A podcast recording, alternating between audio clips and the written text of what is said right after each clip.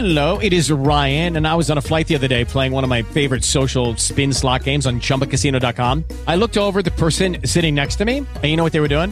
They were also playing Chumba Casino. Coincidence? I think not. Everybody's loving having fun with it. Chumba Casino is home to hundreds of casino style games that you can play for free anytime, anywhere, even at 30,000 feet. So sign up now at chumbacasino.com to claim your free welcome bonus. That's chumbacasino.com and live the Chumba life. No purchase necessary. Group. Void prohibited by law. See terms and conditions. 18 plus.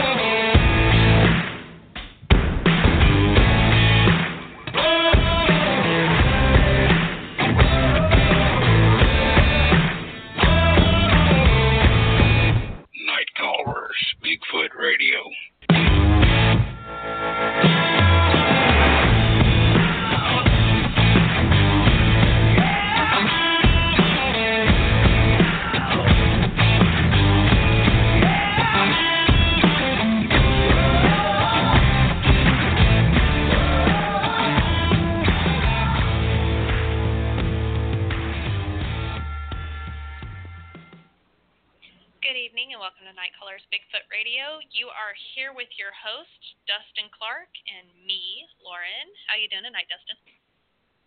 I'm doing fantastic. How are you doing, Lauren? I'm fabulous, fabulous. I just had a uh, Christmas dinner, early Christmas dinner with my work people, and I, uh, I'm stuffed. And yeah, so just if you hear me snoring over here, um, it's just because I ate my weight in like cheese and stuff tonight and appetizers. but um, I'm really excited about this show. Um, I cannot wait to talk to Tanya and have her tell us all about herself. Is there anything going on in Mhm. your world that you want to talk about? Um, no, just besides uh, being super busy working and trying to get ready for uh, this outing that we have this weekend. Other than that, I'm nothing new really. Really? Nothing? Mm, no, it's been kind of boring for me. Boring, same old, same old over here. Yeah, same. I'm so like I'm so busy. Like I I, I just I, I have nothing to talk about. Um, I will have more to talk about after this next outing. Um, Mhm. that's about it. I mean, we went out last weekend, kind of, but we weren't really out research researching. Um, but we did hear some weird things. But I mean, nothing. Of course, Dustin didn't have his recorder going at that time because you know. yeah. Yeah. Uh, I forgot to hit record. Actually, I didn't even have it out of my bag. It was still Yeah, in the bag, had it out and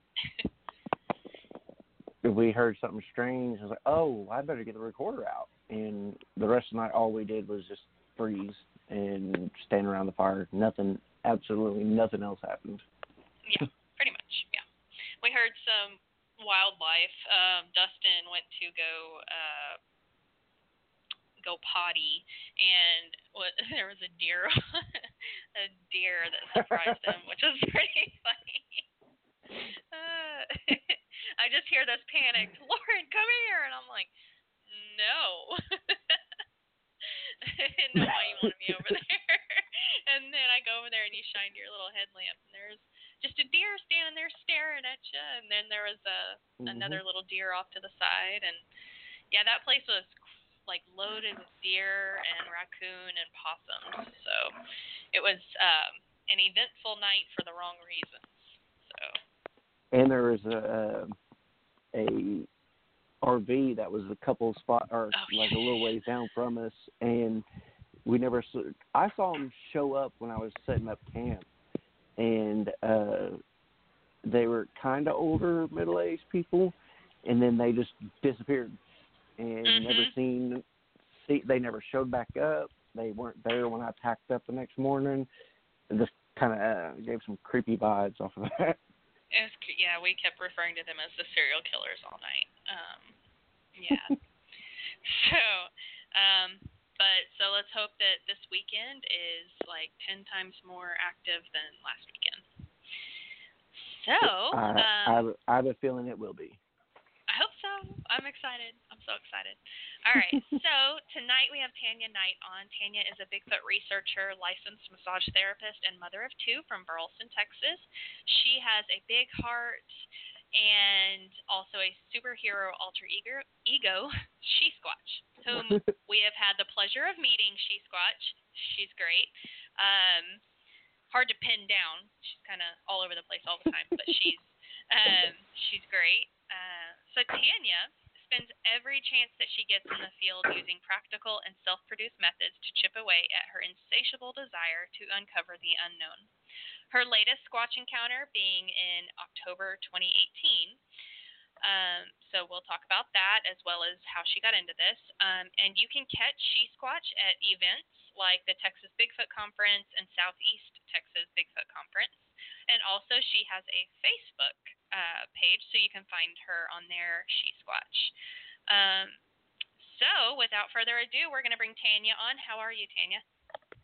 Hey, guys. Thanks for having me on tonight. Absolutely, Thanks for coming on. absolutely. Yes, we are so excited to have you on um, and just kind of talk to you. So, Tanya had informed us before the show that um, this is actually kind of her first time going live with her experiences. So, we are honored to have her on and have her share that with us, kind of trust us with that. And uh, I think I think you'll feel better.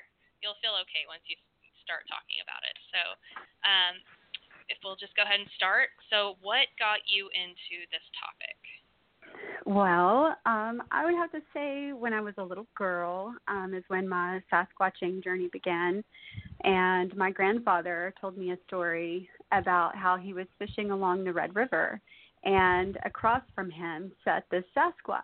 And as a little girl, I thought it was the funniest thing that I had ever heard. And I remember giggling and laughing at my grandfather's, you know, thoughts. And he just looked at me like, I can't believe she doesn't believe me. And that look in his eye made me feel almost ashamed. And I thought, oh my gosh, you know, I think he's telling the truth. And uh, it would seem like it was about maybe a year or so later um, that just randomly on the television, probably around 10, um, Bob Gimlin and in his younger days was just right there and telling about his experience. And I remember as a little girl going, "Oh my God, my grandfather was telling me the truth." Oh, wow. And from that moment on, I had a love uh, for Bigfoot, um, Ewoks, Sasquatches, you know, Chewy, all of it. Mhm. Um, and I had no idea as a little girl that um, I would grow so into it as I am now. and So, um, yeah, yeah. Um, I would say my yes. I mean, I I would have never thought that um, I would actually be transforming myself um, into an alter ego she squatch, and uh, you know that's come about through just experiences that I've had in my life uh, with dealing with cancer and losing parts of my body and trying to find myself again and literally becoming something that is just real and raw and not afraid of anything. And she's she's inside of me always she's a part of me she's become a part of me so yeah That's amazing. Um, that's amazing. I love that it's a feminine um, squatch, first of all, and uh, so that's like my favorite thing ever when I first saw your costume. Um, and then I love how realistic your costume is as well. So I love that you were able to take what you've been through and kind of use this to keep you going and keep you positive and to give yeah back it because I have seen. that Oh, sorry. I've I've seen no yeah it was it's- children it's, and good and people, you know, get so excited to see you and like you you light people up in that costume. So like you're giving your joy back to people. Yes, that's probably the key of the whole thing is to be able to find joy in the experience. And you know, sometimes people might see me and feel like a little creeped out, or you know, maybe a, a child might cry occasionally. That does happen, and I just have to walk mm. away. But you oh. know, Oh. for the most part, it's that it's that inner child that's coming out to play that says it's okay to play. You know, it's okay to be yourself and and just express yourself in the way that you want to be and and here she is you know interacting with dogs and children and there's mm. something beyond words that i think most of us sometimes have a tendency to leave out and it's that feeling and emotional connection that we have each with each other and um yeah i like that she brings about the lightheartedness and um the fun nature in people Absolutely, and Mhm. um, I love that she she is so fun. Like she's just I I don't know how to describe her. Whimsical, maybe. Um, like you, she dances around and like you know she's kind of a practical joker and um, just makes people smile all the time. I love it, and I love how realistic. Well, I mean, the um, she's very endowed in certain places, but honestly, Yes. I've never seen a female Yes. Sasquatch in person, so you know they might be just. I mean, got a lot of junk in the truck. I have no idea. yeah, she definitely has a lot of curiosity and she's just come out of the woods. I mean, she doesn't know anything. This is all new to her and she's not afraid um to step out anymore. And I think that's kind of what she brings in, out in me is a Mhm. shyness that I've always had and uh you know, a shy nature. And um she allows me to be bold. And um and through her and carrying her with me, you know, that boldness it still becomes me, you know, in ways that I've needed and didn't even realize.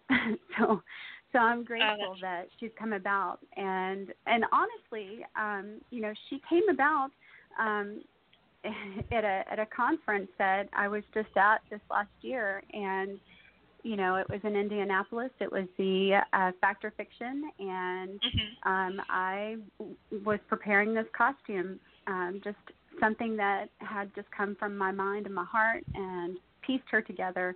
And on the way to the conference, uh, Craig Woolheater's driving and setting me up a page on Facebook, and we named her She Squatch, and it was perfect. And ironically, that was the same weekend that I met the She Squatchers. So we got to meet and talk and laugh and um, get to know each other. And um, you know, it was just a it was really interesting how it just all pieced together so perfectly. It couldn't have been it couldn't have been better. That's amazing. Yeah, I think that's the first um, time I saw it as well. I think I saw you walking up to the back door of the place, maybe, or something. I don't remember, but um, I was just that's the first time I saw the costume, and I was just like blown away. I was like, "This is amazing! I don't know who she is, but she's amazing." I was so excited. And then when I went to Honobi, and Dustin's like, "Oh yeah, you know, she's Squatch. She's gonna be here," and I I was so stoked. I was so excited. So um, and then I got to meet you afterwards, and um, I, you know, how that like every I just I am so I'm so glad that this has been something to something positive in your life that you could give to others. That's been amazing. Um, It's funny that you would say something like not being able to. There's so many people that didn't recognize me in costume that knew me Mhm. as Tanya, and they would, you know, see me in costume and have no idea who I was, and I would take the costume off later and say, "Hey, what did you think?" and they would look at me with this perplexing look, like, "What are you talking about?" And I'm like, "You know, the Sasquatch, you know, the She Squatch, that was you." yes. So, uh, yes. so yeah, you know, it's it's really funny, you know, being able to surprise people in that way, which I was able to surprise both, you know, Bob Gimlin and Travis Walton. Neither one of them recognized me, both knowing me before, so it was kind of funny. I had that same reaction. Um, I think you had come up to camp, to our campfire afterwards, just to you know hang out and meet everybody. And Dustin kind of leaned over. He's like, "That's the she squatch," and I was like, "Oh, that's not what I thought she'd look like." like I don't I'd know. have to say the funniest the funniest thing was just a few weekends ago at Footstock when, you know, this is this, you know, conference for the researchers. And, you know, it's this adult, you know, thing that we're going to be doing and it's serious. And we get there and there's like 150 to 200 Boy Scouts just everywhere. And I'd already planned to dress up as She Squatch just for, you know, interaction and photo ops and just hanging out with my friends and um, seeing all these kids just made the weekend amazing. I mean, after seeing me one time, you know, you could hear them echoing across the hills. We saw Sasquatch. We saw Bigfoot.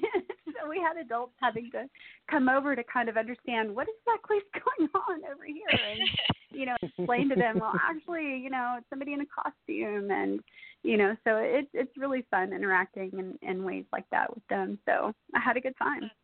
That's awesome. I know I showed uh, my kids Yeah. pictures that I had taken with you, and they, my son was so excited. He's like, "Mama, Mama, you found Bigfoot?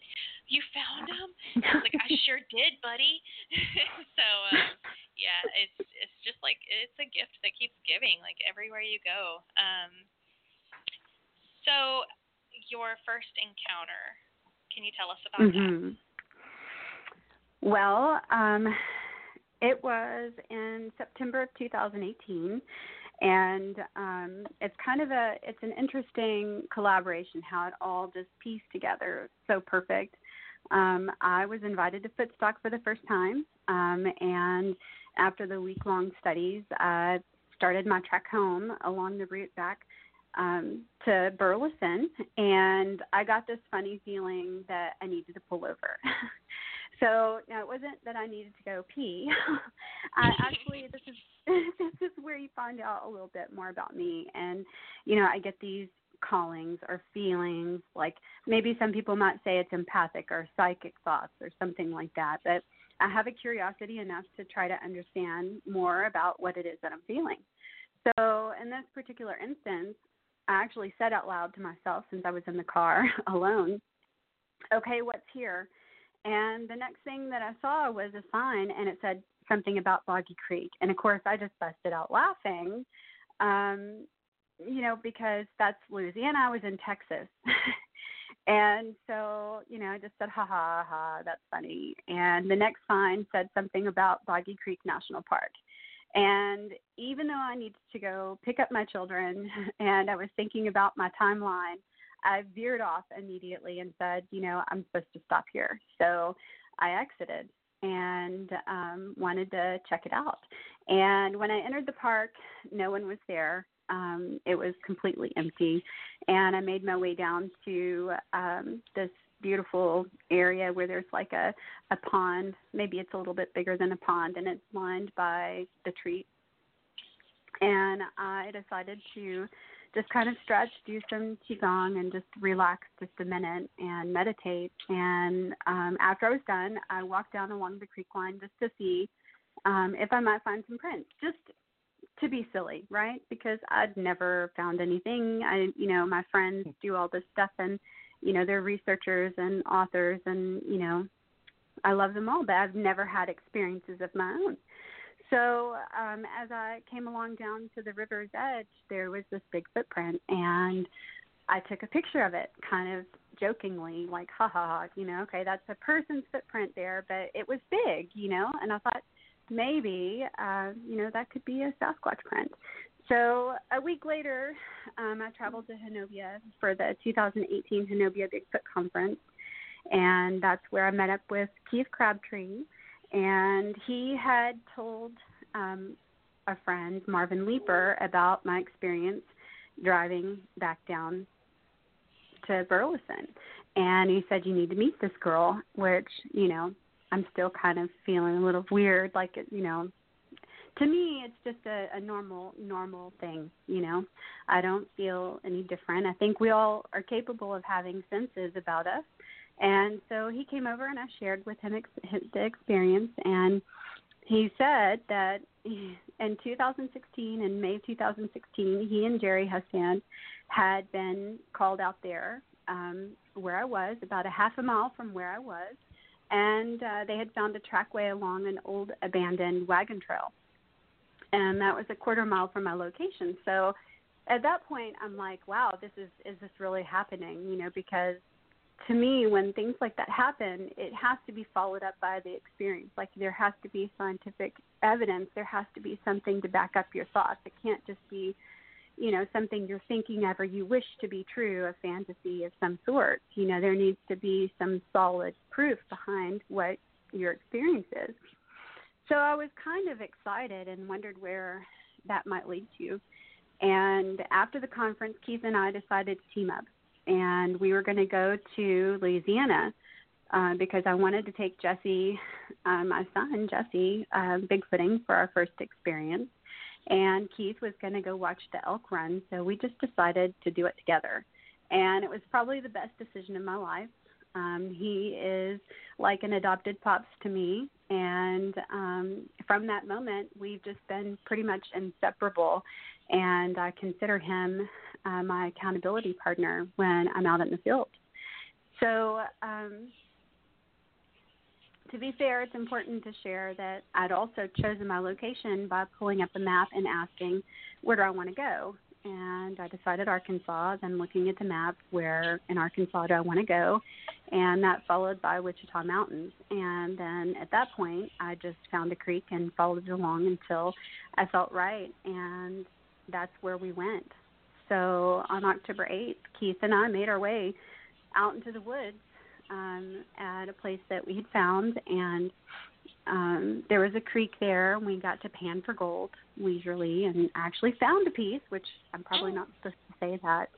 Sorry, Keith, I love you so much. so, so I started searching for tracks, um, you know, and looking for evidence, and I again got that feeling, and I was drawn to an embankment and that's where I had my first visual track.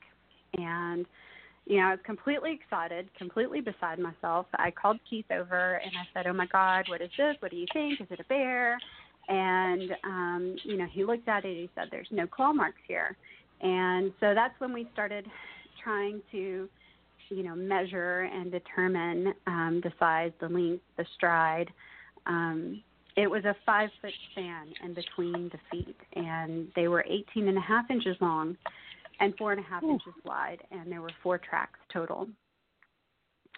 The weight of it, it looked so deep, like, you know, the impression into the ground looked so deep that I knew it had to be heavy. And, you know, my logical mind says, this has got to be a bear, you know, it's got to be a bear. But of course, I'm, you know, hoping and excited that maybe, just maybe, um, this is evidence of a Bigfoot or a Sasquatch, something that I've always wanted to see in real life since I was a little girl. And, you know, here I am, this amateur. Um, you know, I'm not familiar with all the rules of engagement. Like, how do we go about um, studying all of this?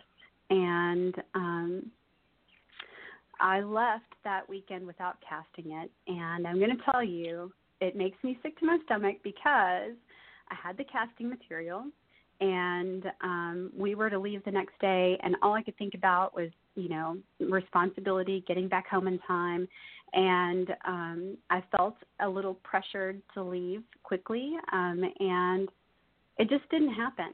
I mean, it just, it just, it didn't happen.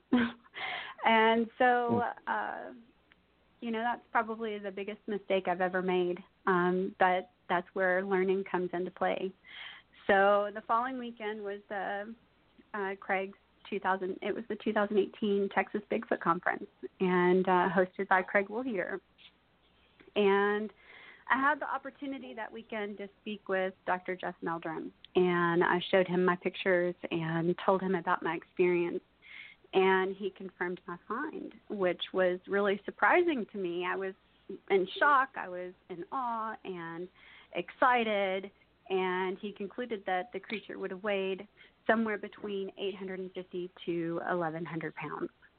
So, um, and that was the first track. So on October 27th, um, which was a few weeks later, I went back to the location. Um, actually, it was the following week after the Bigfoot conference um, I couldn't stand it. I couldn't stand it. I had to go back. I had to find that track in the woods and attempt to cast what I'd left behind. And this is really where my story brings in a paranormal draw that is a phenomena that I'm still trying to grasp. even today. Um, I arrived on location around 6:45 and immediately went into the woods. And um, this is, you know, something that you really should be prepared to do um, in the summer. You have to think that it's a lot brighter in the woods in the winter. It's a lot darker in the woods at 6:45.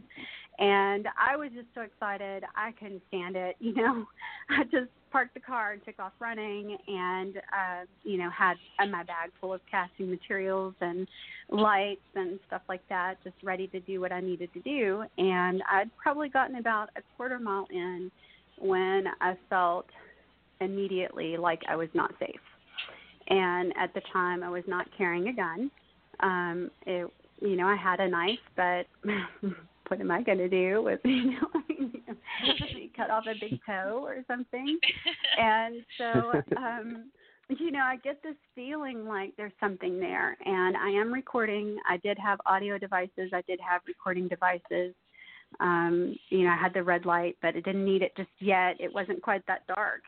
Um and I just kept panning back and forth from the right to the left from the right to the left and you know going back and researching the footage and everything i did that where i stopped that in my tracks. I did that for about four minutes. Um i didn't feel comfortable moving at all. I was literally frozen. Um and I, my breath uh started to increase. My heart started to beat faster. And i just heard um in my mind's eye you need to leave. It's dinner time. And i know that sounds silly but as soon as I heard those words, I pivoted and I took back to the car and uh I was just saying, Okay, you know, look, I hear you. I'm not supposed to be in here right now and so when I turned around and noticed how far I was into the woods and just saw this little bitty speck of light, um, it was a long way back to that to the car. Let's just say that. Um, I think my I definitely was picking up speed the closer I got, and by the time I got to the car, I was so shook um, that I just hit the button and locked the doors. And you know, I know that that sounds really silly, but you know, there's something about a feeling that you get that if you don't if you don't go and listen to that, you could get yourself in trouble. You know, and there's been too many times that you know, I've known something and I've not listened and ended up getting myself in a pickle, you know. So, you know, I didn't I didn't want anything to happen to me when I was out there alone by myself. So that night, um since it was dark and I didn't have time to get set up, I decided to sleep in the car. And um I did set up a, you know, a small campfire and just kind of sat outside my car for just a little while and by the flames just kind of contemplating the entire experience. And um i had a stream near me and i was listening to the brook and you know i heard the owls uh, you know in the background and you know hooting. And and then i heard this really loud it was like a howl, but more not a coyote, almost deeper than a coyote. So it's kind of really hard to reproduce the sound that I heard, but in my mind I'm thinking, well that can't be a wolf because, you know, I know there's not any anything like that out here. Uh, it doesn't sound like a bear. Uh, but it didn't sound like a coyote either. So I didn't have an explanation as to what it was that it was what I'd heard. Um, and about 10 minutes after that, um, there was a loud banging sound that sounded like two lids being like can lids being slammed together. And I know that's a really odd sound to have out in the middle of the woods, but that's the closest thing that I can explain it to. It just sounded like two really large metal or heavy something being banged together. And so at the time, I'm still you know, I have no idea what's in store for me. Um, I didn't know what was about to go down, so I didn't really think a lot about what I'd just heard. You know, I'm just thinking um, that's just a sound out there in the wilderness, you know, or whatever, you know. Um, but I was beginning to feel vulnerable because I kept hearing shuffling behind me. So here I am sitting at this fire, listening to all these sounds, and now I'm hearing footsteps. it sounds like footsteps. Could it be like a raccoon? Could it possibly be a squirrel, you know, shuffling around in these leaves? I'm not certain. So I move to the other side of the campfire and I start to get comfortable um, in my contemplation. And again, I'm hearing footsteps behind me. So I shifted my location again, um, and I did this probably three or four times um, where I just kept hearing sounds behind me. I would move, and then again, again the sounds would repeat behind me. So uh, my fire was getting low, and it was wet and it was cold. It was the first cold spell, I guess, of the fall, and uh, I decided to just hit the sack and to get in the car because and go to sleep because I'd had enough. So I uh, turned the car over and got it warmed up and and started to kind of drift away into sleep. And um you know just try to find some kind of a understanding of what the day was going to look like tomorrow. And as i lie there listening um feeling the coolness of the car you know against me i kind of drifted into a dream world. And that's when I heard footsteps coming up to my car. now, this is where things get really weird. okay. So I'm waking up and I'm listening to the sound of these steps, and they come to the back passenger side door. And they were heavy, and the gravel was literally crushing and grinding under the weight of whatever it was and it was right outside my door. And that was the moment that I literally froze, and not in the sense that it was cold outside, but in the sense that I realized I couldn't move. I couldn't move my body. I couldn't open my eyes. I couldn't move my fingers. Um, it was the weirdest thing that I've ever experienced in my life. I was in a paralysis, and you know, there was a moment of silence outside that door as if someone or something was looking in on me like looking in the car. And um i couldn't imagine what was happening. So as the steps moved from the passenger back door to the hatch and then kept going around to the other side of the car um like on the back driver's side door it stopped again. And that was the moment that i was begging my eyes to please open and they lifted um, just enough for me to see the trees um, outside the car, the darkness, the inside of the car.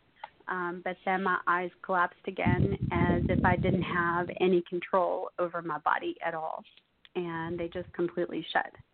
I couldn't move my arms or my legs. And um, that's when the steps started again, now walking to the back of the hatch. And this is the moment that fear completely overcame me. I completely gave in. I thought the next thing that's going to happen is the hatch is going to open and you're simply going to be drug out by your feet. And I couldn't move. So I couldn't fight and I literally just came to understand that this is it. I'm I'm going to die now. And it was at that very moment that I began to feel this really interesting vibration on the bottom of my feet. Now, it's complete silence, and I can't hear the footsteps anymore. I'm just feeling this vibration on the bottom of my feet. And it seems stronger on my right side, um, on my right leg, than on my left. And it was a pattern of like a half inch so like a half inch or so circular vibrating spot is the best way for me to describe it. Um, they seemed like th- there was maybe six to eight on each foot, and it began to vibrate up towards my ankle. And there was a sound that went with it that hummed like wah wah wah wah wah wah wah wah like this, and the vibration rose up through my body from my ankle area into my calves, and it was the strangest and most peculiar thing that had ever come over me. I'd never felt anything like that, but as it went from that middle calf to my knee is the moment that I thought to myself, this, this feels really good. and all of a sudden, I went from that fear based state of, you know, being able to not move, you know, and being fearful that, you know, I'm about to be drug out to not being able to move and saying, well, at least it feels good. so I know that sounds really strange, but, you know, somehow my mind was averted from fear. And instantly, um, as soon as I, those thoughts came into my mind of how it felt good, instantly my eyes jolted open. And it was as if I'd been released from some stronghold. And I just pulled in a deep breath and I struggled to control my breathing. Um, it was absolutely dead silent. There was no birds, there were no crickets, there were no sounds at all. It seemed as if I had earmuffs on my ears. And um, I lay there afraid to move or even lift my head to look up, you know, out into the darkness. And so the first thing that I did, um, also amateur move, was my digital voice recorder running? No, it was not. because, you know, I didn't realize that, oh, you're supposed to leave those suckers running when you're sleeping just in case something crazy like this happens. So I immediately grabbed my digital voice recorder at that moment and, um, you know, started to talk about everything that had just happened to me. And, you know, I didn't realize how critical, you know, that it could be to just have something like that running. And this is that moment that I'm like, well, I'm just going to have to share the experience in which I just had. So after I said everything I needed to say about what I'd just experienced, um, I felt brave enough to um, get out of the car. And um, it was silent, um, it was dark, and there was nothing. So but there was very minimal light um and i don't remember where the moon was but it was it was pretty dark. I don't remember much moonlight at all. So the next morning um after this and and it was hard to go back to sleep. I mean you know i laid there for a long time just wondering you know if i go back to sleep um is this going to happen again? You know and believe me i locked the doors. So I was grateful that I had decided to stay in my car this night, which I thought also was ironic under the circumstances. So um, the next morning, um, I geared up and um, decided to go out and, and find those prints again. I walked all the way around the car, and because of the asphalt, there was not, it didn't allow for the gravel to create a shape. So whatever was outside my car the night before, um, there weren't any tracks. So I went into the woods to look for the, the tracks that I had found the time before and started noticing more tracks. But this time they were smaller.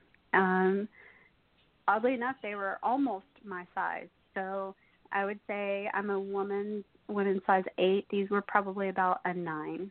Um, and you know, of course, it was toes. There were toe prints. There was it wasn't um, you know like a complete uh, shoe print. Um, and I just felt like there's something here. You know, where is it at? You know, I'm seeing prints, and again, um, feeling like I know where I'm supposed to go. And I know this is where it gets weird, but I felt like I knew where I was supposed to go. And there was a place that was a hill, a small hill, and two creeks kind of uh, came together and, and protected it in a way um, that there was an embankment on both sides, two sides. One side had a hill behind it, and then the other a thicket. So you've got this, you know, square elevated area, and my eyes were just on it so I started, um, you know, my way towards that area, and I kept commenting, you know, because I've got my GoPro on, you know, and I've got my phone out, you know, and I realized my phone was dying and that wasn't going to help me. And it was the first time I'd ever used my GoPro. Thank you so much, Otto, for that. And I um didn't realize there was a strap kind of dangling every once in a while. Luckily, it wasn't dangling at the right time, but um I made my way up this embankment and I said, and you know, we're about to see something, you know, up on this ridge and I don't know what it is, but I feel it and I'm being drawn to it. So let's do this. And I didn't feel alone because I was able to talk to myself, even though it was a camera on my head. Somehow there was some security in this, you know, shy little girl to be brave enough to go far and beyond where I would have normally felt comfortable just to find an explanation for this unknown creature. And um, I really believed that it was about to happen, and I was feeling drawn in that direction. So as I reached the plateau of the view where um, I had the sighting, um, there he was.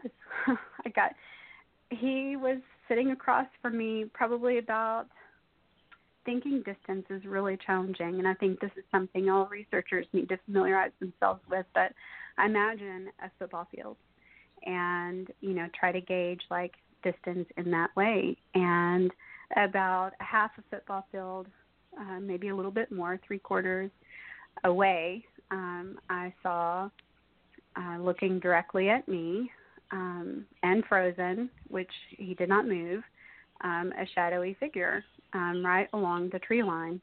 And as I'm staring at him and I'm not moving my eye, at my eyes, I'm trying to take everything in at what I'm seeing.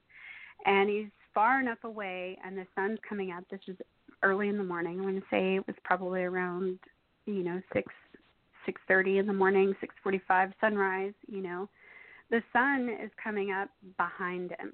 So all I'm seeing are the tree line and then this little uh, Sasquatch just staring right back at me on his knees. And, you know, I saw the shape of his head, which was not pointed, it wasn't conical, it was, um, you know, normal, just like mine or yours. Um, I saw the shoulders, the arms, um, the torso, and um, I noticed that everything was proportionate and there was hair all over his body. It was a dark chocolate to black, and it was very, very short um, to his body. Um, immediately thought in my mind, he's, uh, you know, I think about those things.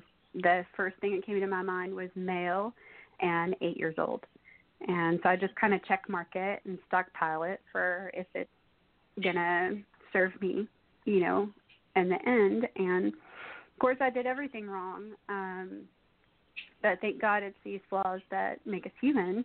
Um, you know, because as I'm looking at him and I'm showing, you know, the camera, I'm like, there he is. And of course, you know, this GoPro camera that I have and is the far distance away, you it's really hard to make out anything. I mean, as you're standing there looking at it, you can see it clearly. But um, looking back at my film, it's really hard to make out. So you know, this is an experience that's really just for me alone because as I began to approach him, um, I looked down for just a minute um, to step over a log and around a tree, and when I looked up, he was gone. So, mm. um, you know, I knew where he had gone. Um, it was to the left. There was a, a big thicket right there, and so I knew which direction he was in and I figured he was just kind of maybe kind of hang out in that area, try to hide from me, whatever. I don't know. I didn't know what to expect. Um, and all I could think of at that moment was these tracks and this thing that I'm seeing is much smaller than what I had come upon a few weeks before, as far as what Dr. Meldrum had said. This is not an 800 pound being right here. This is someone my size. He was about my size.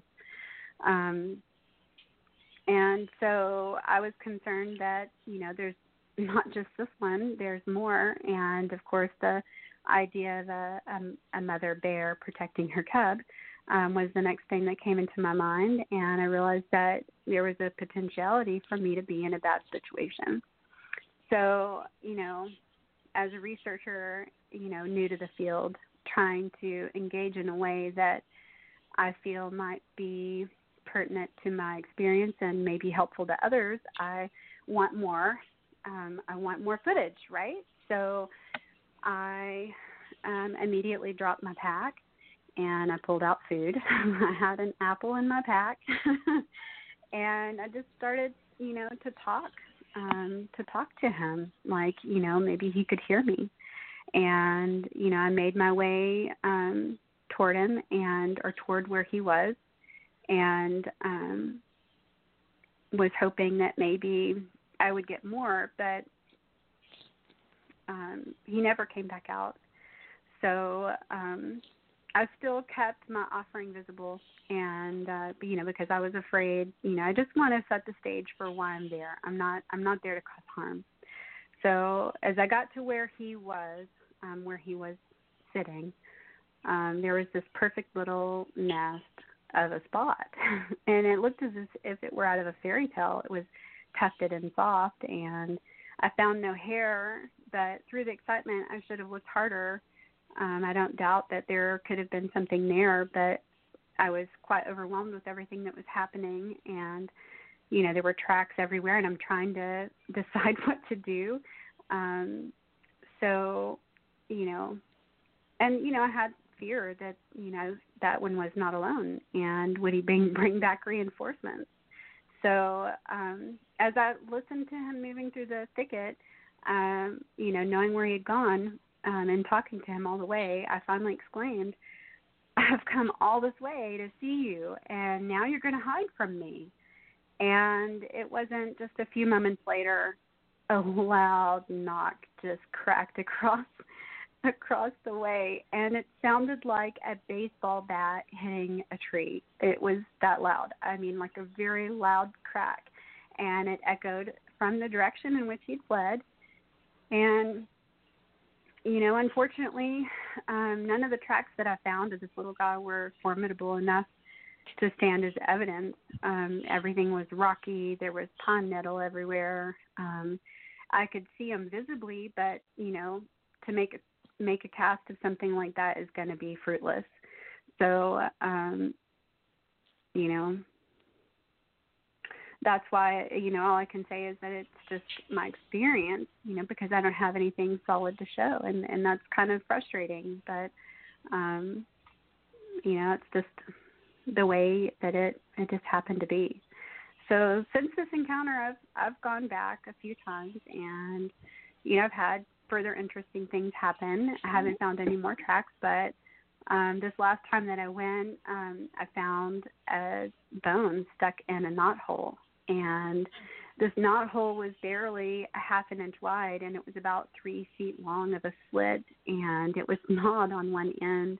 And i did have the opportunity to show it to cliff Barackman and he told me that you know it could have it could have been a field mouse however the teeth marks were not quite consistent so the only thing he could say was that it was inconclusive so i said you know you're not saying that it is or it isn't and of course, you know, he laughed and he said, "It's I I can't determine it." And so, as to what it it could have been, and um, another, you know, of course, structures. I find structures all the time. Um, I see things um, that you know maybe some people might overlook. Um, it's something that I'm drawn to.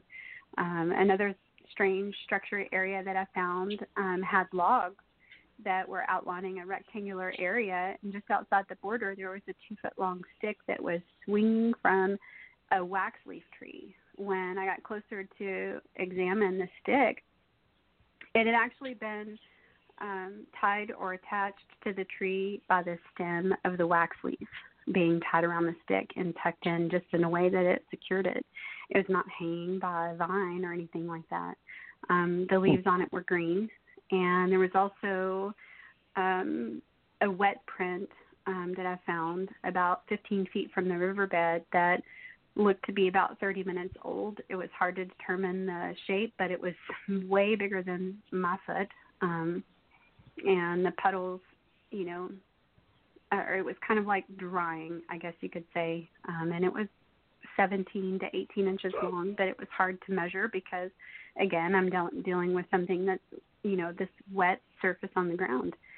Um, Mm-hmm. one kind of funny thing is Keith went back um, a while back, a few weeks back, and he made me laugh because he went with a friend and we joked about how he must have really irked him when I didn't come with him because that night a huge limb came crashing through the camper about eight inches from his head.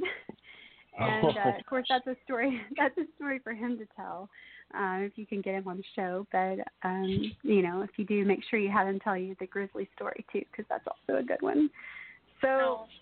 that's basically um, you know some of the experiences that I've I've had, and um, you know I know all this sounds odd. There's definitely a paranormal ring to it. Um, you know, I really don't know what to think about that. Um, you know, Lyle talks about in his book uh, Momo, the strange case of the Missouri monster. He talks about the lights and the orbs and you know um, different things that you know to me could bring about some sense of uh, paranormal you know entity you know but it's Mhm. it's really hard to say. Um what was that vibration in my foot? Was there really something there? Was you know was this some sort of a a ghost experience versus a sasquatch? Or was there a sasquatch standing at the end of my hatch you know sending energy into my body? I have no idea but i'm glad to be able to share my experience so that maybe if there's somebody that's ever had anything like this happen to them um you know they might be able to relate. Um you know fantasy and reality vary from person to person through perception. And you know does that discount someone's authenticity if your perspective disagrees with them? I mean no i what sets the standard in understanding each other through disagreement is not only the integrity as a person that you're interacting with but also your ability to set aside what you think you know and the willingness to accept that there are multiple realities at play based on our beliefs, experience, and our capacities to understand. So, beyond normal rational thinking, um, what my experience was is beyond unidimensional biological science. Mean, and more into the realm of the unknown, where you know quantum theories bridge the gap into understanding what some may deem as paranormal, but again none of us truly carry an omniscient state of being and maybe just maybe um, our studies in the field could flourish more if we expanded our consciousness Well, and honestly, you know, it's easy for someone to say like, "Oh, that that sounds fake," or that you know that's too much. But you know, until it happens to them, they can't really weigh in on that. And I think a lot of people, it, I don't know, it um they might be having that same kind of stuff happen, but they might not be as in tune with their body or their um, surroundings or whatever to notice it. Like it might be going on, but they're too focused on you know what's outside the vehicle or um, what they're looking at to notice that you know they're having um, sensations or feelings. You know, a lot of Mhm. um, a lot of people are not as closely in tune with their um, intuition, that gut feeling. I know recently I was on an outing and I had walked up and said, you know, there's a um, I get this I get the same feelings um, when I'm out there, like a gut sense of I can look directly at a spot and I'm like, there's something there. And I said, I'm feeling it from right there, and I'll I'll keep staring at that spot, and I'll try to look away because I don't want to stare directly at it. And I'll look away, and my eyes just keep going right back to that spot, and I'm like, I just feel like something's right there. And I actually had a gentleman come up and say I had told Dustin what I thought, and Dustin had walked away, and this gentleman came up and pinned the same spot. He said, I feel like something's right there. And I didn't Mhm. tell him, Dustin didn't tell him. This gentleman had the same feeling, and so I kind of asked him about it. I said, or I said, I mentioned that I feel that sometimes I can, I feel like I can feel that something's there. Um, and he said, Yeah, I get that feeling too. And it was so nice to be validated on that Um, hmm and then you know we got to talking about infrasound and stuff and how you know we we would feel this feeling in our chest like it was a um, a very heavy tight feeling in our chest and he he was standing there and I said I wonder what would happen if you or if we moved closer or whatever. And he said well I'm going to turn around. And he turned around and he could feel that feeling on his back instead of his front. Hmm and we could feel it. But I just wonder how many people could also feel it if they, you know, if they were more in tune or just more sensitive to it or just paid attention Mhm. more to what their body was feeling rather than what they were seeing or hearing. Because, you know, sometimes when you see something that, especially, you know, a Sasquatch that is not supposed to be there, this being's not supposed to be there, you kind of go into shock or your adrenaline shoots up. You know, maybe they don't um, they're not paying attention to what's going on with their body. You know, they're Right. You know freaking out a little bit. So I think that before anyone discounts what you saw or you felt, um, I don't think it's it's weird or out of the norm because you you are you are centered and you're more in tune with your body than a lot of people might be. Um, you're used to paying attention to stuff like that, and other people are not.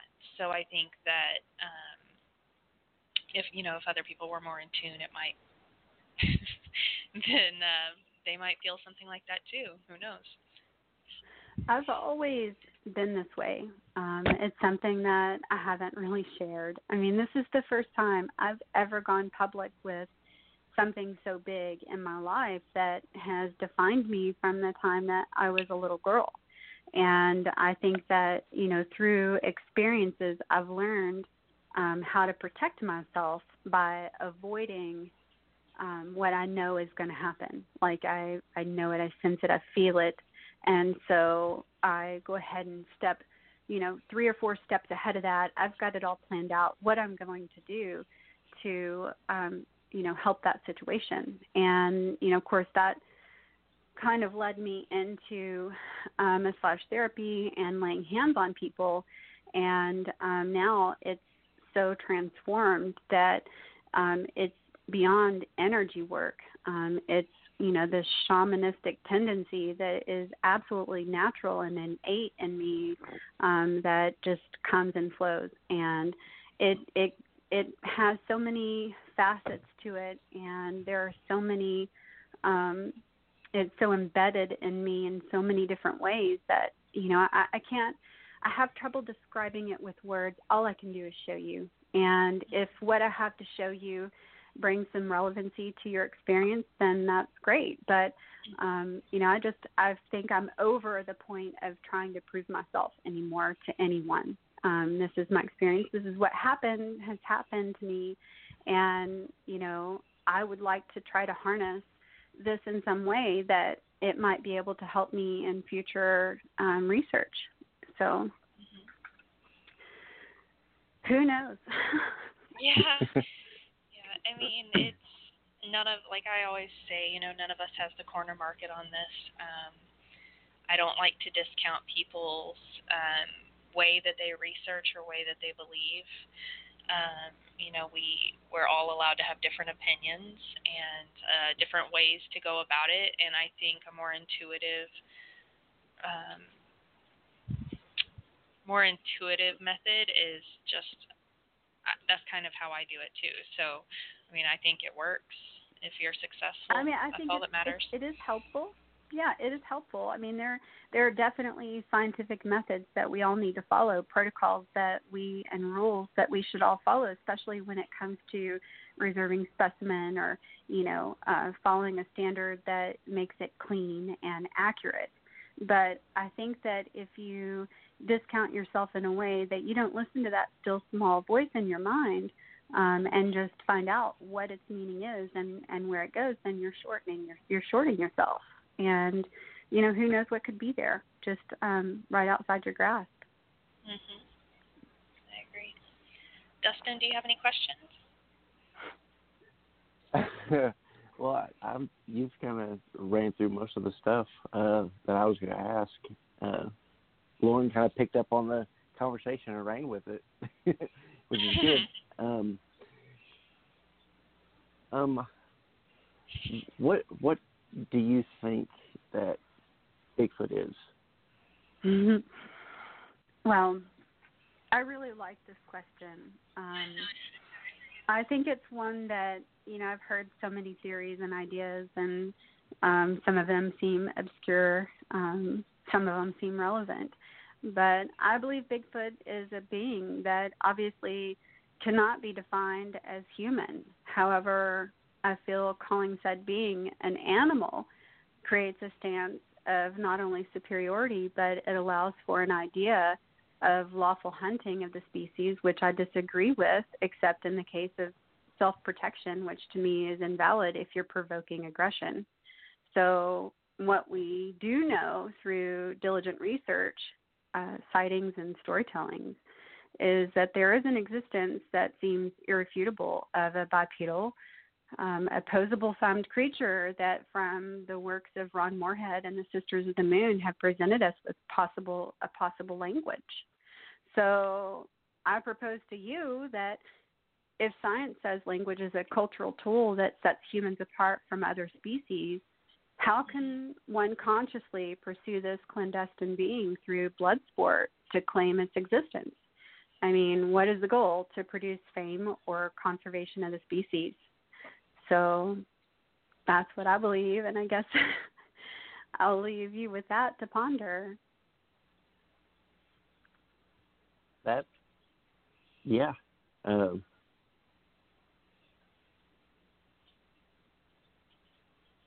sorry. I guess um, I've I guess I've left you without words. Speechless. and that that is Well- a wrap. wow. well, it, usually I'm good at it. I, I guess tonight I'm just not on my game. Uh, I I had a. I'm just drawing a blank tonight. Sorry. Uh, what What do you think, Lauren? um, I honest, I don't know. Um, I had other questions and now I can't remember them because I got off topic. Crap. I'm sorry, Tanya. We're both failing you right now. I know. Usually I like jot down questions while you're talking so that I can like, okay, as soon as I get a second, I'm going to ask this one, and um, I didn't because I was like, oh, I'll remember. Oh, that is the biggest mistake you could ever make. Um, crap, what was I going to ask? I'm sorry. Well, I think speechless. You've just left us speechless. no, But in a good way. I'm proud. I'm proud of. I can't tell you. I was actually quite nervous. Um, you know, getting ready for this and just thinking this is the first time I've ever shared experience before, and what are people going to think of this silly girl that they know as Tanya? And uh, you know, I can't wait to hear all the comments and you know what people have to say about it. I, I know some may find some sense of ridicule, um, and some may just go, "Oh my God, I'm so glad! You know, I'm not alone." So um, I'm Yeah, excited to kind of see all the different directions. I think you're going to be very pleased with how many people um how many people contact you and thank you for, you know, being so truthful and honest, um, for being completely transparent with your experiences and, you know, really telling us everything. You know, I think a lot of people Yeah. may have had stuff happen like you did and they hold back for fear of ridicule or, you know, criticism. Um, so I, uh, you know, I really appreciate you coming on and being completely transparent with us. Um, you know, that takes guts, but like you said, you're you're living your best life. Like you're living, you know, complete truth, and you are brave and courageous, and I applaud you for that. Thank Um, you I- very much. Yeah, absolutely. I think you're going to get a lot of good comments off of this, and I know you were really nervous, but you have done such a great job. Um, is there anything else that you wanted to um, discuss? It can be about Bigfoot. It can be about paranormal. Like if you've had any paranormal experiences, um, it's up to you. Mhm. Yeah, well, um, I, you know, maybe we could talk a little bit about um, the paranormal side of uh, what we might consider uh, tags along with this big man uh, that we call Sasquatch, um, or the keepers of the forest, or whatever name he might be called by. Um, something that I'm most curious about that I'm wanting to research more into is the phenomena of orbs or lights associated with sightings. And um, I had an experience um, with Marfa lights. Uh, it was the first time I'd ever seen the Marfa lights, and um, I had this sense of Bigfoot and Sasquatch, it being something more along those lines. And um, I realize at this point um, it's it's something that is quite unexplainable. Um, it's not a Sasquatch out there carrying a torch, but um, I had a strong sense of somehow this must be related. And uh, researching, I found that there were sightings um, out near Marfa, um, not far from where the lights were. Um, an account that a man was driving home, um, driving his buddy home, who was drunk in the back seat, and uh, the sober driver had the windows down and was going along the road and saw what he thought to be a uh, cactus on the side of the road, like the big kind with the arms. And as he got closer, he realized that it was actually a Sasquatch. And as they passed by, of course, the stink followed the the skunky uh, trash odor that a lot of times is associated with the Sasquatch. And um, they were so dumbfounded about what they'd experienced, they went straight to the police station and filed a report and um, you know that feeling of this might, you know i wonder if this is associated um, got me into an interest of that. And that's when i found out about bragg road and how you know along bragg road um, there has also been orbs along with the sasquatch sightings. Um, and then of course as I mentioned earlier, um, you know, reading the Book of Momo and some of the things that Lyle had mentioned about the orbs um, in his book, and uh, there was a MUFON meeting where a gentleman had um, stood up and out of the blue started talking about a Sasquatch sighting, which I thought was really ironic because here we are at this UFO event, and this gentleman is a um, he was in one of the branches of service, but I don't recall which branch it was and he'd gone to a back gate um, to get into the base. And I can't recall where the location was of this base because as I was listening to the story, um, I didn't know he was going to be talking about Bigfoot. so, um, so he mentioned how, as he pulled up to the gate, um, he saw this orb um, off sorry, someone's trying to call me. he saw this orb off in the um, in the distance, and he immediately got back out of the vehicle instead of going into the gate, and started to kind of look and peer, like, what is that? What is that? And he said it kind of disappeared for a moment, and as he stood there waiting for something to reappear, lo and behold, out of shock. Um, and a value to him that he couldn't understand, the Sasquatch just literally stepped out from behind a tree mm. and just sat there and stared at him. and he said he freaked out, jumped back in the truck, and you know went to go uh, get his gun, and he came back, and of course it was gone. And um, I still am trying to understand, um, you know, what there could be of a connection of this.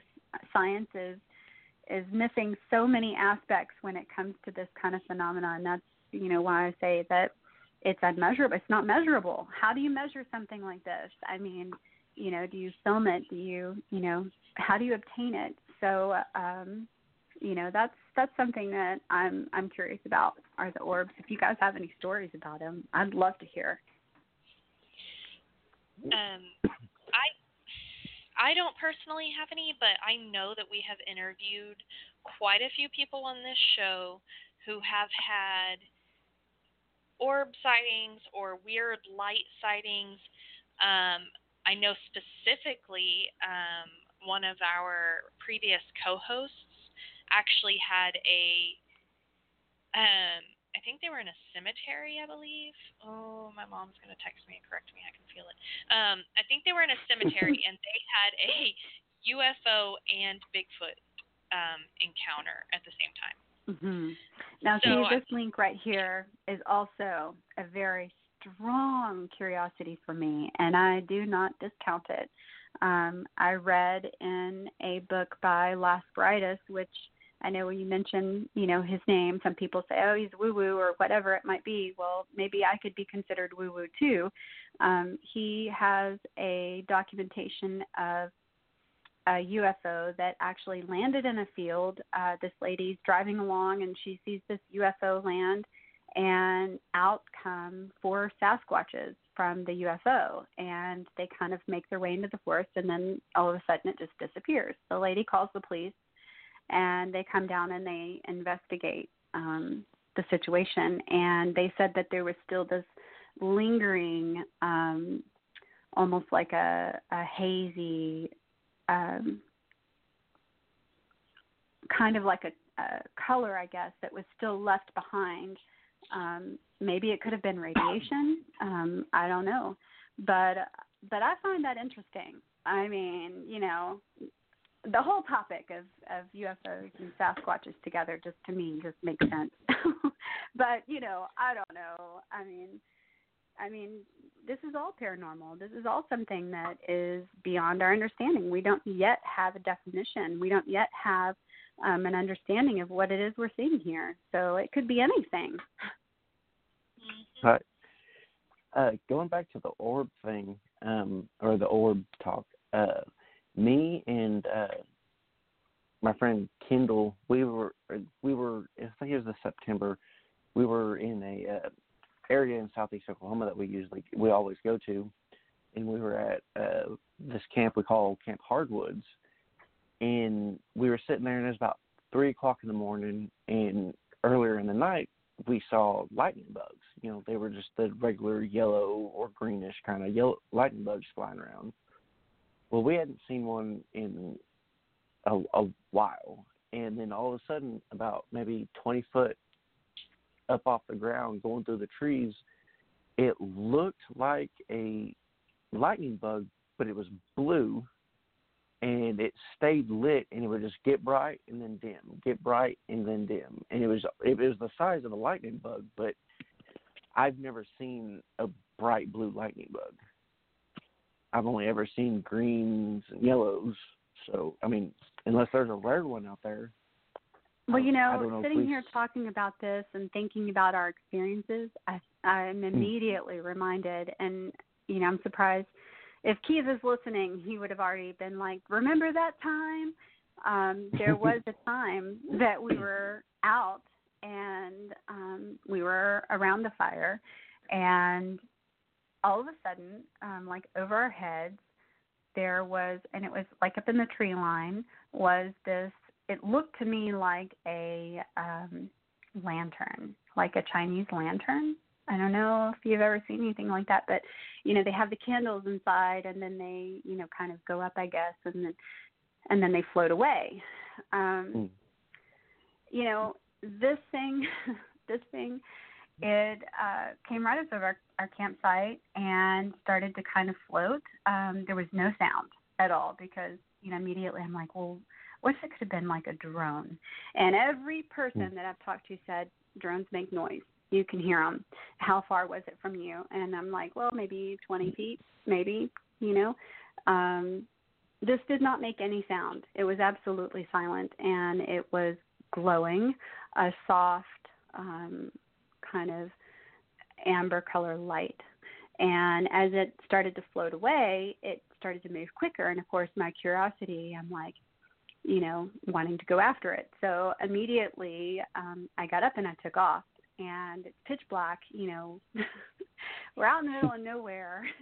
And off Tanya goes, running after this mysterious thing floating in the sky. And I probably got about um, a 100 yards from our campsite, like sprinting, um, staring up as I'm running, and all of a sudden I just stopped dead in my in my tracks, and I felt something to the right, um, which was a wooded area, and I got this fear feeling, right? And I didn't realize it was a fear feeling at the time.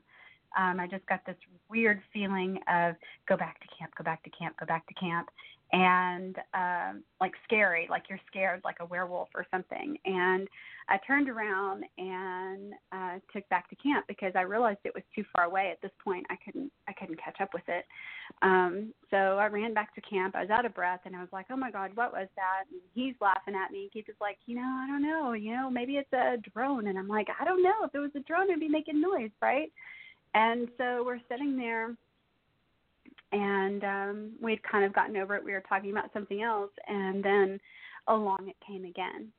And again, what does Tanya do? She runs after it. You know, I got to find out what is this. You know, I'm trying to get my camera going, trying to record it. It's too quick. It's moving too fast, and I am deadpan running as fast. I'm running as fast as I can to catch up with it um, in the middle of the darkness. And again, got about the same place that I was before and immediately stopped dead in my tracks. But this time, I was aware of the feeling of stopping dead in my tracks. And I was aware that I was also drawn again to the right side where the forest line was. And as I looked over there, all of a sudden I got this sick feeling like, you're being drawn away from camp. Duh. You know, like, like, you know, you're you're being, you know, you're going to be kidnapped or something, you know. And so um I took off back to camp again, and we never, we didn't see it again. But that was just another curious thing that is unexplainable that happened that I wish that I knew more about. So. Wow. yeah. That's weird. So, so, so it kind of looks. It you said it looked like one of those Chinese lanterns that they, uh, like the the paper ones where they put the little Yes. candle underneath it and they let it go up in the air. Yes. Yes, there was. Okay. Yeah, I could see it very clearly, and it was it was glowing, um, kind of a soft color, but there was absolutely zero sound to it, and um, it just it, to me, I just kept thinking this is you know at the end I was just thinking this is a distraction, um, so that's what I thought, but who knows what it was. And Hmm. you know, also that evening, um, there was also very strange, and and I've noticed multiple times that we've been down there. There is this very strange electric feeling, um, sometimes in the air that makes your hair stand up. Um, it's definitely like increased ions in the air, right? Um, where you might see uh, the lightning strikes go sideways versus down um, you know, to the ground. And this happened on that night, um, as well as another night that something else, you know, that we had experiences. So I don't know if this increased electricity has anything to do with, you know, the orb sightings or the Sasquatches, but it's just something that I file away in my practical scientific understanding of what could this be. writing it down. See if maybe I can make a connection to that later on down the road, you know, and just document it. Now, hmm I, I hope I hope after uh, people hearing this, I hope somebody more people come and come forward and talk about like that the the lan- the lantern thing because that's I don't think I've ever heard that. That's really cool. Yeah. I don't know what it was. Um, it's really strange. Well, I say it's cool, but it's more of like like interesting, but also if it was trying to draw you out, that's that's not cool. Exactly. That's exactly right. I agree with that.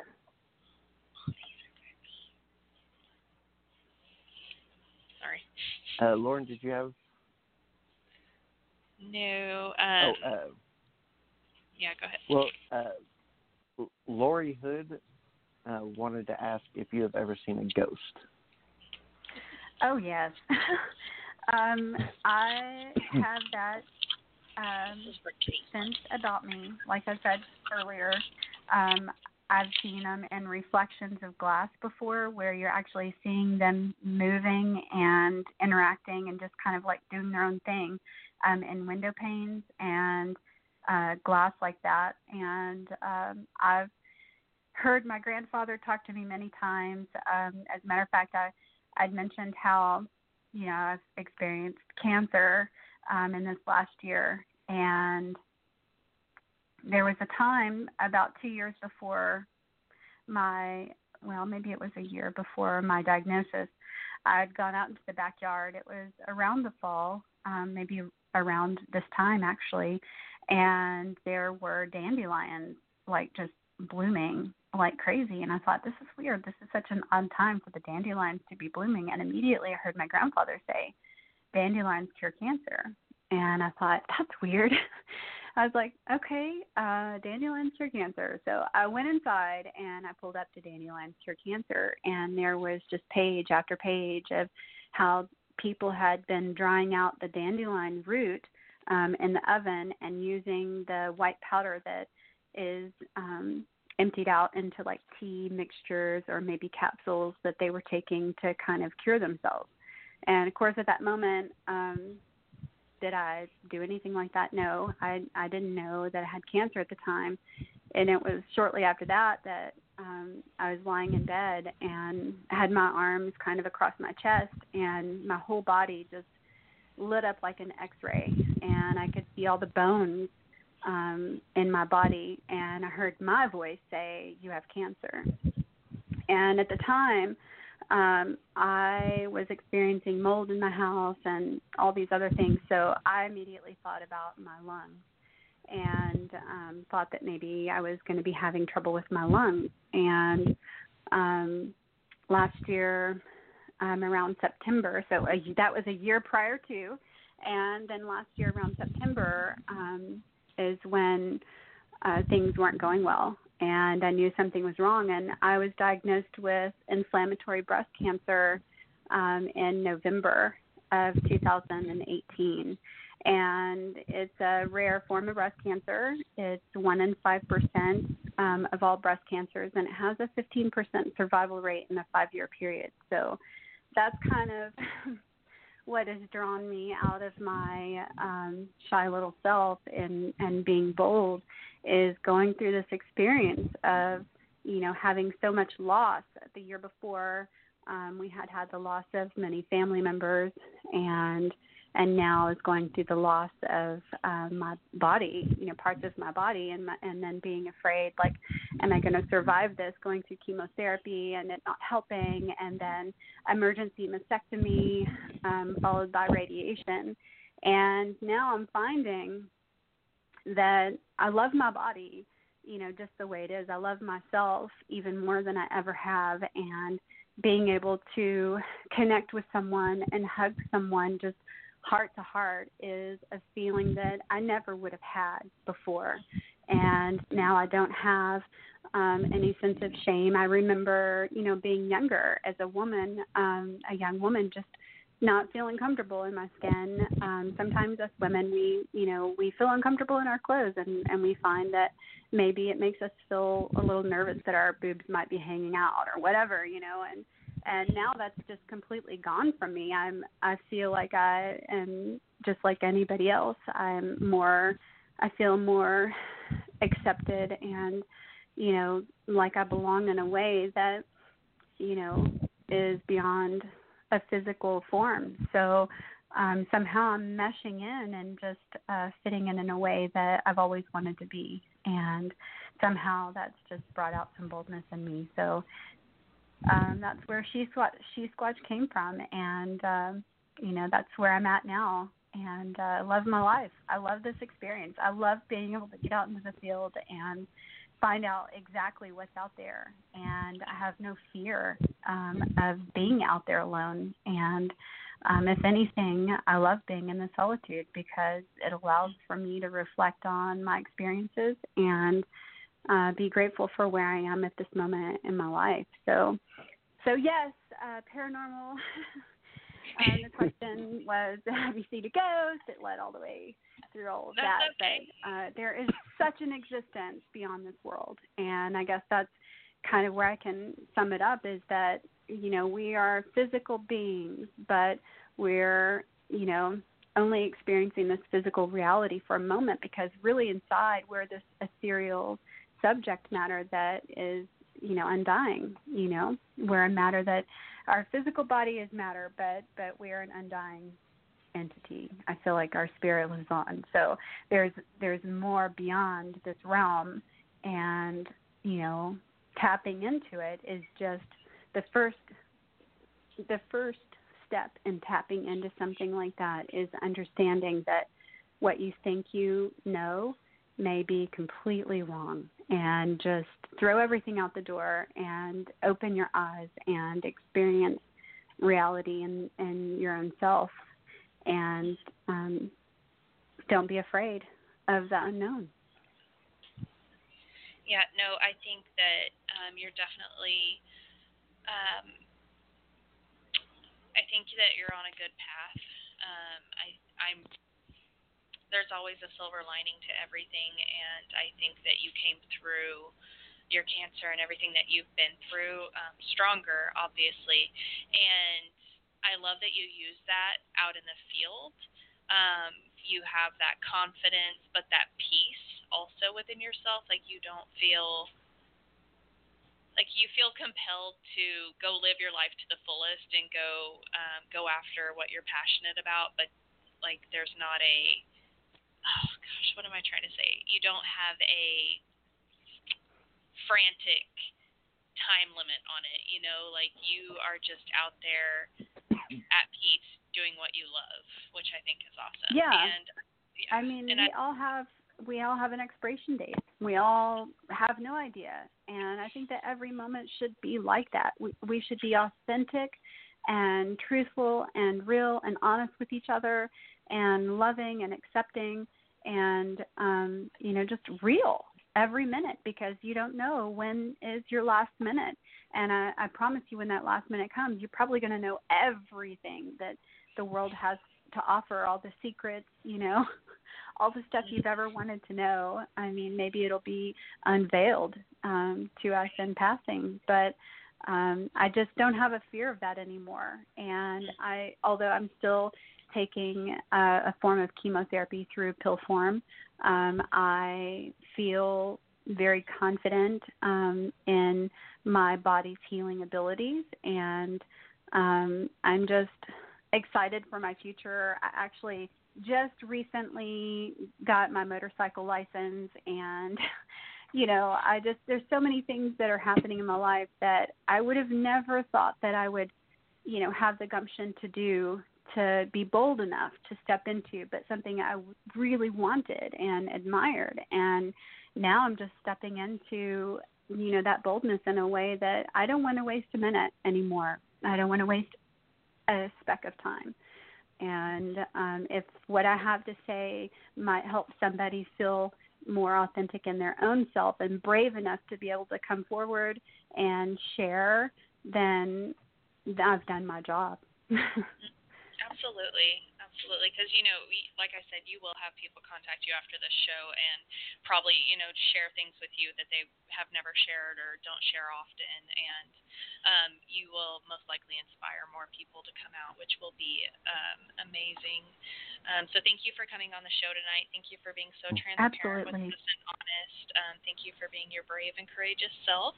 And like i said you, you are as beautiful inside as you are outside and we loved having you on. Um, definitely would love to have you back on sometime later after you've sure. uh, you know gone out in the field and racked up some more experiences to come tell us if you don't mind.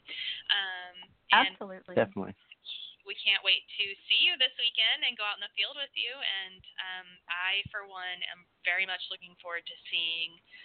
Um, it's I call it vibing. Like I very much look forward to seeing how you vibe out in the woods. And I know I'm a nerd, but I do. I call it that because I love people I can vibe with and see how they vibe in the woods. So uh, I'm very looking, very much looking forward to that. And Dustin, do you have anything to add? Uh, I was just gonna say it was awesome having you on. Um, I've been, you know, Thank we've you. been chatting back and forth since Honobia, and um, I'm really got, glad that we were able to get you on here and get you out of your shell and get get you talking about your experiences. And uh, really looking forward to this weekend and uh, Yeah. getting out in the field, field with you, and hopefully we can have some have some good experiences this weekend. Mhm. Yeah. Well, thank you, Dustin, for having me, and I'm I'm looking forward to um, sitting around the campfire with you guys and seeing what's to come. Absolutely. Yep. All right. So, I think we're gonna call it a show. Again, thank you for coming Mhm. on, and um, everyone. Next week we will have um, another show next week, of course, and it will be a little bit outside the norm for us. So you guys just uh, hold on to your seats, and uh, we'll see you same time, same place next week. All right. That sounds really good. And just to um, end off the show, I'd like to let you guys know that Shesquatch, her next event is going to be at the Boggy Bottom Bigfoot Conference. And uh, that's going to be the first annual conference for them. It's on Saturday, April the 18th, um, and at 9 o'clock. And um, she'll be there bright and early. awesome. All right, perfect. So everyone go check out Shesquatch's Facebook page and um, follow her on Facebook and check out any events that she's at. Catch a photo op. And good night, everybody. All right. Good Have a good evening. Bye bye bye.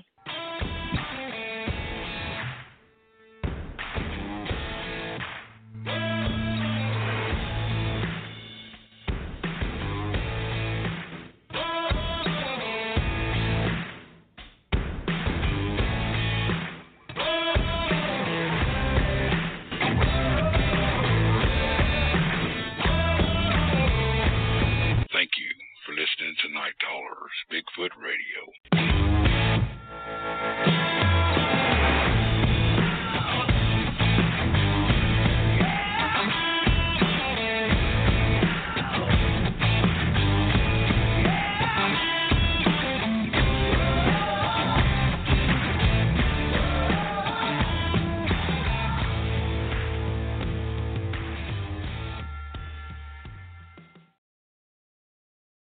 Hello, it is Ryan, and we could all use an extra bright spot in our day, couldn't we? Just to make up for things like sitting in traffic, doing the dishes, counting your steps, you know, all the mundane stuff. That is why I'm such a big fan of Chumba Casino. Chumba Casino has all your favorite social casino style games that you can play for free anytime, anywhere with daily bonuses. That should brighten your day a little. Actually, a lot. So sign up now at chumbacasino.com. That's chumbacasino.com. No purchase necessary. Group. Void were prohibited by law. See terms and conditions. 18 plus.